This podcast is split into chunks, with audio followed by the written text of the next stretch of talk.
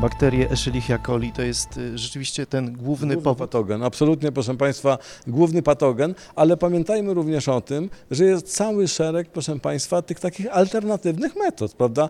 Preparaty żurawinowe różną mają pracę, prawda? Jeżeli popatrzymy, y, te, tym sprawom poświęconych jest wiele poważnych opracowań w bazie Cochrane i to wszystko zależy od, że tak powiem, od formulacji, od czasu stosowania i na przykład większość tych naukowych opracowań uważa, że stosowanie preparatów żurawinowych, ale w sposób przedłużony, przez okres przynajmniej 6 miesięcy zmniejsza definitywnie ten witamina C poprzez zakwaszenie, preparaty czosnku, poprzez zawartość niacyny i tak dalej.